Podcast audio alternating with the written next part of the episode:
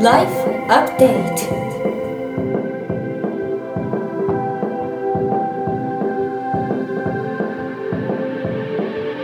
ライフアップデートライフアップデート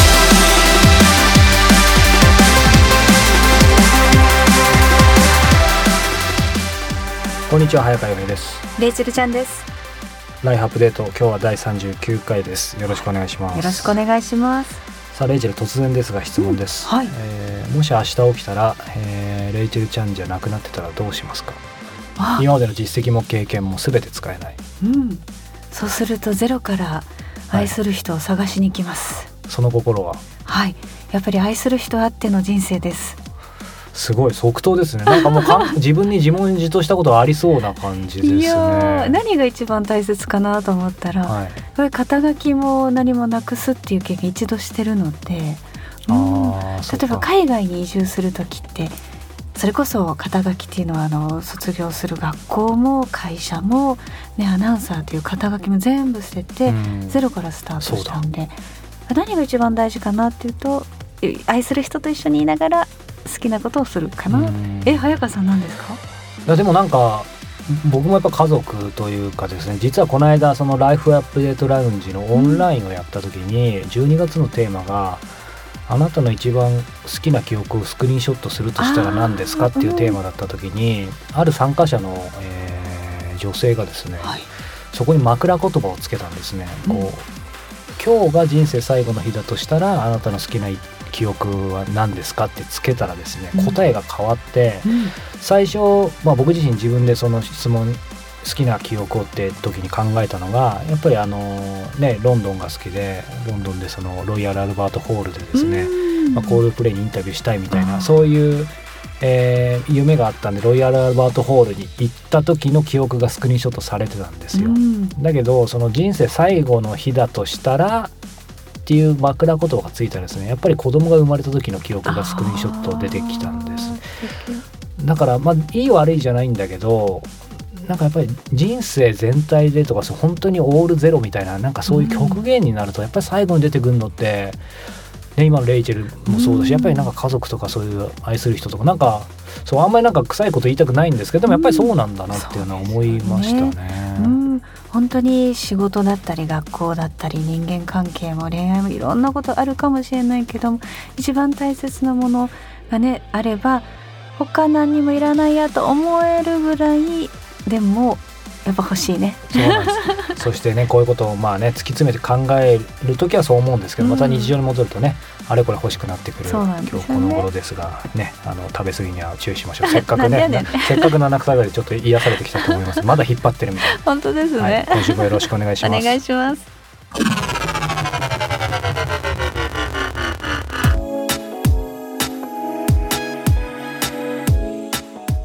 国内外のトップランナーや本物と呼ばれる人に早川洋平さんが直撃そのエッセンスを皆さんにお届けするこのコーナーですが、え今月はですね能楽林型、え大倉流骨積み方ということで大倉源次郎さん人間国宝でいらっしゃいます。はいはい、今日3回目ということでですね、インタビューを楽しんでいただきたいんですけどちょっと、えー脱線して、うん、えー水義案って知ってますか？水義案って何ですか？実はですね大倉さんこのインタビュー、えーしてからやっぱり大倉さんの舞台をですね本当はインタビューする前に見たかったんですけどなかなかタイミング合わずに行けなかったので、うん。すぐまあ彼にもいろいろ話聞いて舞台がないかって調べた時にですね、えーちょうど見つけたのがその水義庵っていう場所でですね、この水義庵っていう場所なんですけども、こうまあ、能楽を始めてる日本伝統芸能鑑賞できてかつそのお寿司お酒お茶甘味を味わえる、まあ、新感覚の劇場型レストランラウンジっていうことで、うん、やっぱりおの手見に行くと静かに座っていってそうそう。で特にその食べながらっていう環境じゃないですもんね歌舞伎と違ってね。なので、えっと、この収録の、まあ、実は来週なんですけどまだ行ってないんですけど、うん。そこで、まあ、お寿司を食べながら、えー大倉さんの舞台を見に行くっていうですねちょっと贅沢な感じで。大倉さんがそちらに出演されされます。あすごい斬新ですね。今ちょうど iPad で、はい。あこんな感じ。まあこれは舞台で、はい、能の舞台とで席はえでバーラウンジが併設してるんですよ。だからすいいよね。いいですね。もうレイチェルなんてぴったりじゃないですか。本当ですね。でもプランを見てみるとそれこそあの例えばブルーノート東京あそうとかに行くと席が選べてで食べることもできるし飲むこともできるし音楽だけの人もいらっしゃるけどもプラスアルファでコースがそうなんですよ、あこれはいいですね。そうだからまあそうブルーノートの、まあ、多少いろいろ違うにしてもだからなんか日本伝統芸能版みたいな感じで。システム似てますそうねなのでちょっと行くの楽しみにしてるいですねんですけど。外国の方をお呼びしたりしても喜んでもらえるかも。そうそう。私いつものあの見に行く時って本当にお腹が鳴らないようにすごく静かに集中して そうじゃんあーだからレイチェルその必要もないしお酒まで飲めちゃうからもうまさにレイチェルへの良いこと良いものですね。でお話の中にな物語でねお酒のものだったりありますからね。そうそうそうそう。れを見ながら飲みたいそうなんです。よい。いですね、はい素敵な場所。なのでまた行ってきたらまた機会あればレビューしたいと思います。水義庵ですね。水ギアンです。ぜひチェックしてみてください、はい、まあ、そんな大倉さんのインタビュー今回3回目です。聞いてみてください大倉さん伺いたかったんですけど普段公演まあ国内外も今まで数えきれないほどされてきてちょっと変な質問なんですけど何考えてるんですかね公演中。無心なんですか？考えてるんですか？もうただ間違えないように この舞台がちょっとでも良くなるようにしか考えてないですね。間違えないようにっていう間違に考ええるんですないようにっていうか、まあ、間違いはもうもともと絶対ダメなんですけどね、か、はい。あのうんより良くなるようことしか考えてないですうね。ん。じゃあ無心っていうのとはちょっと違う？はあ、どうなんだろう。そのもちろんそれが結果的に無心でいけたら一番いいわけですよね。え。でその例えばね小細工でこここうやれば面白くなるだろう、こここうやればなんとかだろうっていうのはあんまり考えないわけよね。えうん。いわゆるあのでその後に及んでたまたまそうなっちゃったみたいなことはありますけども、うん。基本的には稽古してきたことをうん。自分の今一番ベストベターな状態で演奏し続けていくしかないですよね。なんかこの本の中でも、まあ、ものすごくね、あの、海外公演も今まで行かれてきて、まあ、誤解をせずに言えば、その、日本国内でやるよりも、場合によっては、その、やっぱりみんな日本人、僕もそうですけど、敷居を感じたり、そういうものがやっぱりない場合が海外はそうですね。少なからずあるので、うんやりやすいっていうふうに書いてあったと記憶しておるんですが、まあ、今までいろいろ海外行かれてきて、まあ、一つって難しいかもしれないですけど、ご自身の中ですごくそういう意味で、うーん、なんか印象的な海外の公演ってありますか？あのねまあ面白いと思ったのは、え。えーっとねブルガリアだったかな、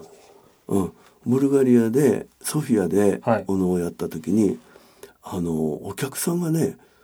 言葉も分かんないしわけわかんないはずなのにすごく食いついて面白がって見てるわけですよ。うんそれであの終わった後のレセプションパーティーでね、はい。その支配人が挨拶されて「えーどうでした今日は素晴らしいのありがとう」ってこうまあえーリップサービスかなと思うぐらいすごくまあほ褒めてくださいますよね能の声。はい。ででそれで通訳返して、えー今日のお客さんとても良かったです」という話をした時に支配人がね「当然です」と「私どもの観客は最高です」って言ったんですよ。うんそんなことをね支配人が挨拶をされたんで僕今それまでの公演っていうか今までもないわけ。はい。うん、自分とこの劇場っていうか自分とこの町に住んでる人たちは芸術との見る目があるんだってね支配人が自慢したんですよ。でこれは僕ショック受けましたね。ショック。うんでそれはどういうことかっていうとまあもちろんテレビもあるホテルにあるんですけども国営放送だからほとんどがもう放映時間限られてるわけ数時間。うん。でとにかく生身の芸術生もののそういうアート作品をちゃんと目で見るような先ほどの美術館は木曜日をフリーっていうようなねあの子供の頃から芸術やそういうものを見る環境が育ってるだからうちの観客はねそういうのを見る目があるんだと。うん。で今日のいわゆる能の声はみんなが食い入るように見ててその後の反応が良かったとだからあなたたちは今日素晴らしかったんだみたいな言い方をされるわけですよ。それですごくなんかねあの新鮮でしたしショックでしたね。観客はってねその方たちが言われるっていうのは確かにそうですね。そう支配人がいいものを持ってきてるでともすれば日本の場合客が入るのがいい公演っていうふうにどうしても経済主体になるとそうならざるを得ないところがあるんですよね。でそうじゃなくってやっぱりその自分とこの小屋でいいものを提供し続けていい客を育てていってるっていうのはね、あのすごく意識されてるっていうことに、まあ、刺激を受けましたですね。で僕が帰ってきてからいろんなあの劇場の支配人とかに「ブルガリアでこんなこと言われましたよ」とか言うとまあなかなかね日本はそういうわけにいかないんですよと、うん。あのやはりその成果主義っていうかね、ええ。決められた予算の中で費用対効果を求められるんですと。で私たち農学士は費用対効果とかいうのを一切考えない人種、要するにもう掛け念なしにね。そうですね。いいものを作り続ける。っていうのがもう使命としてもう世阿弥からこううん。何ですかこうじ呪縛を受けてる、ですから子供の頃にあのお礼をあの、まあ、舞台出ましたと謝礼金をいただいた時にね、あのパッとした表紙にこう裏を見てしまったら猛烈に怒られるわけ。うん。そんで金額が書いてあるはい。そういうねあれを確認しようと思ってバッと見たりしてしまうと。そんなあのね、お前たちが見るもんじゃないって言ってすごく怒られる。うん。うん、でそういうところで育つまあ良さと、はい。うん、あの悪さっていうことはないかもしれないけども、その浮世離れしたはい。生活感うん。これがまあ面白いところでもあるわけですね。ブルガリアですか。やっぱ違うんですね。うん、だからブルガリアでそういうねお客さんをそういうふうに育ててらっしゃる支配人と出会って、あなるほどやっぱりやる方も真剣だけどもうん。見る方見せる方うん。これも真剣にやっぱり取り組むっていうことは大事なんだろうなと。うんでそこにはやっぱりそういう国の運営っていう良さがあるんですよね。はい。美術館だって国営だから、うん。木曜日はフリーにできる。うん。で日本でそれやったら木曜日は溢れるけど普通の日は人来なくなるよって言って、うん。費用対効果の面の。でも結果的にはそれが芸術文化を育ててプラスになるんだっていうことをね、どっかでチェンジしないといけないんじゃないかなと。うん確かにそうですね。でも、まあ、全然ジャンルもあの全て違いますけどやっぱり僕も今起業して10年で周り見てきて、まあ、自分もそうありたいと思ってるんですけどあのやっぱり自分の技を磨いたりいい作品いい、えーサービスを提供するっていうのはもう大前提ですけどでもその上でやっぱりこういいいいお客さんうんまあ、選ぶとか作るって言うとちょっとおこがましいですけどでもやっぱりそれなりにずっと一線で活躍し続けてる方ってやっぱそのお客さんに対してもまあこだわるというかほ誇りを持ってらっしゃる方ってやっぱすごい多いですよね、だからそこに、まあ、費用対効果の前にやっぱりそういうのを持ってる人がやっぱりこれからブルガリアじゃなくてもそうですね。んなのかなってやっぱりそういういい輪をを広げていくっていうのは大事だと思うんですよ。でまあその時にご理解いただかないといけないのが能楽っていうのが本当にそういう殿様たちのスポンサーがずっとあったもんですから、私たちがねその費用対効果とかそんなのをね考え出したらダメになるんですよね。でそういう人種であるっていうことをはい。分かってくれるうん。周辺事業者うん。が増えてくれるのが望ましい。うん Weekly Update.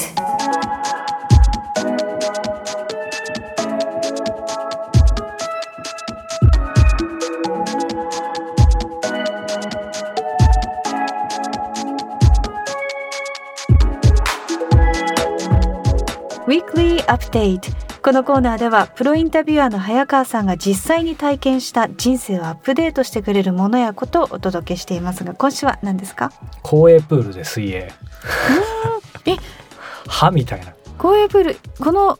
冬のシーズンもはい。行ってるんですか？行ってます。えー、すごい。まああのね、まあ、最近ランニングの話ばっかりでみんなちょっと嫌かもしれませんが、うん。やっぱり体を動かすのは非常に大事でただやっぱりちょっと足首怪しい時とか、うん。まあ、それこそ雪降ったりあと雨降ったり、はい。まあそれこそものすごい寒かったり嫌な日とかあるじゃないですか、その時に何するかなって考えた時にまあいろんなパーソナルトレーニングとかもやってるんですけど、まあ、ちょっといろいろ調べたらやっぱり水泳いいんじゃないかっていうことで屋内プールで。そう。でやっぱりランナーの人って結構水泳と両方やってるんですよね、まあ、トライアスロンなんて言葉もありますけど競技って意味じゃなくてですね。非常にそのリカバリー筋肉痛とかのり回復にものすごくいいみたいなんですよ。でやっぱりずっと毎日走ってるとかなり筋肉張ってくるんで、まあ、うん怪我しても困るしちょっと足首怪しい時にじゃあ試しにとりあえず行ってみようと。ただ、えー、と僕の場合マジになっちゃうのでうん。また水泳もやってたので、あーすごい。そうするとまたあの本末転倒なので、まあ、とりあえず、え1回、まあ、2日に1回ぐらい行ったら1キロだけ。でで1キロ泳げるんですけどその1キロも泳がずに、えー100メートル歩いて200泳ぐみたいななんかその繰り返しやってえて、ー、泳ぐのは何をクロールですか？平泳ぎですかあクロールと平泳ぎですね。さすがにバタフライはできるんですけどやると疲れちゃうから。そう。いやで、まあ、何が言いたいかというとやっぱり本当にリカバリー回復するんですよ。そうなん筋肉痛がねそのまあそれなりにそこでも泳いでるんですけど次の日全くなくなるじゃあ負荷をかけずに筋肉をほぐしてるっていうことですね。そうおっしゃる通りです。まあ皆さんね想像すれば分かると思うんですけどやっぱり水なので、うん。なんかマッサージ効果とかがすごいあるみたいで。なのでまあねなかなか冬にしかもプールって、うんまあ、特に女性とかね、まあ、お化粧とかもあるでしょうしね。ちょっとハードルあるとは思うんですけど、まあ、運動にもなるしそのなんだろうストレス解消もさることながらやっぱりその筋肉がすごいほぐれる。肩こりとかも本当にいいです。じゃあ血流が良くなる。そうそれってあのアンチエイジングにもいいのかなと思いますね。よくこの肩甲骨をほぐしてとか耳のこうぐるぐるさ回すことによって血流を良くしてアンチエイジングって聞きますけどそれが自然にできちゃうそうおおっしゃる通りです。さすが女,、女性をつかむような、はい。その通りだと思うんですよね、そしてね、まあ、そうは言ってもそのしょっちゅう通うわけじゃないだろうから、うんまあ、僕でも週2回ぐらいですから、まあ、どっかねジム入るのもいいけど、まあ、極力ねあの何かに縛られない方が皆さんもきっといいと思うのでねそこで出てくるのがまあ公営のプール。そうすると冬ならばあの夏休みのお子さんたちっていう感じではなく大人が中心になってますかそうですね。でまあ僕行くのはやっぱ平日なんでいずれにしても空いてるんですけどでもうん土曜とかも行ったけど時間選べばうん。例えばそれこそ12時とかお土曜の12時なんてみんなわざわざプールなんて来ない行かないですよね。結構空いててうん。で、まあ、皆さん住んでる地域にもよると思うんですけどやっぱりそういう視点で調べると公園のプールって結構あってうん。うちの近所にも3つぐらいあって。そうなんですね。でやっぱりあれですね、まあ、古いところもあるけど今結構綺麗なところもとても公園とは思えないようなところも、まあ、僕は横浜の田舎ですけどそれこそ都内とかだったら結構多分いいのもあるだろうし、あじゃあ知らないだけでいろいろと活用されるのを待ってる施設があるってことですね。だ。だし多分今思ったけど都心なんかよりもねた多分その郊外とか地方の方がなんかでかくていいのありそうな予感もあるよね。で1回だって300円とかさ、えー、すごい。400円とかだから。いいですうね。ん。なので、まあ、ジム通うのもいいですけど、うん。やっぱりこの寒いとか体疲れたとかアンチエイジングとか、うん、いいなそう。いえば今なぜアンチエイジングって言ったかというと60手前の50代のベテランの社長さんとか、はい。大手の音楽業界の社長さんとかあのクラシックのすごく有名な著名な演奏家とかが泳いでるっておっしゃってたんですよね。そうですか。で見た目も本当に若々しくてスレンダーであの男性なんですけどお二人ともかっこいいんですよね若いなと思ってたらお二人ともやっぱり毎日のように泳いでるってやっぱりそうなんだ。あれだけ会食が続いてもお腹はシュッとしてるし顔もシュッとしてるんですよね。そうだからまあまあやっぱり本質はランニングと一緒だと思うんですけど、うんまあ、ランニングをするために始めたんですけどそうこのやっぱ泳ぐのも非常にいいうん。しセットでもいいですし、まあ、水泳だけでもいいですし今レイチェル言ったように単純に体引き締まりますよね。うん。そしてまあご飯も美味しいしお酒もって言っちゃいけないかもしれないですけどいいですね。はい。え3ヶ月ジムサボってるんですけど、はい。なんかはい。ちょっとお話をちょっとモチベーション上伺ってたらがってきました。もう一回行こうと思いましたはね。い。はい、ということで公営プールで、えー、公営プールで水泳ってちょっと日本語かぶってましたね。こうまあかぶってないか馬から落馬じゃないなこれは公営プールで水泳ですね今日は。はいぜひ。以上今週のウィークリーアップデートでした。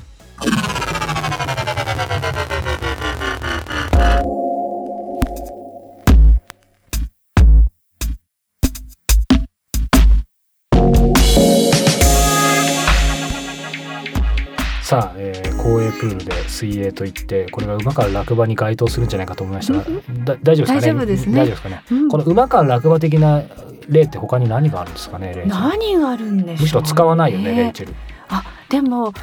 たまにヒヤッとすることありますね。最後のフィニッシュとかも言っちゃうねああそれ面白いですね。面白い。あとなんだろうなこうふっと考えると出てこないけど。そうなんですよ、ねまあ、きっと僕はかなり使ってると思うので、えー皆さんあれば優しくお叱りをねまたいただければと思いますが、本当ですね。はい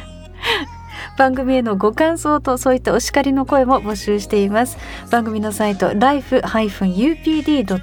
トップページ右上コンタクトからお願いします。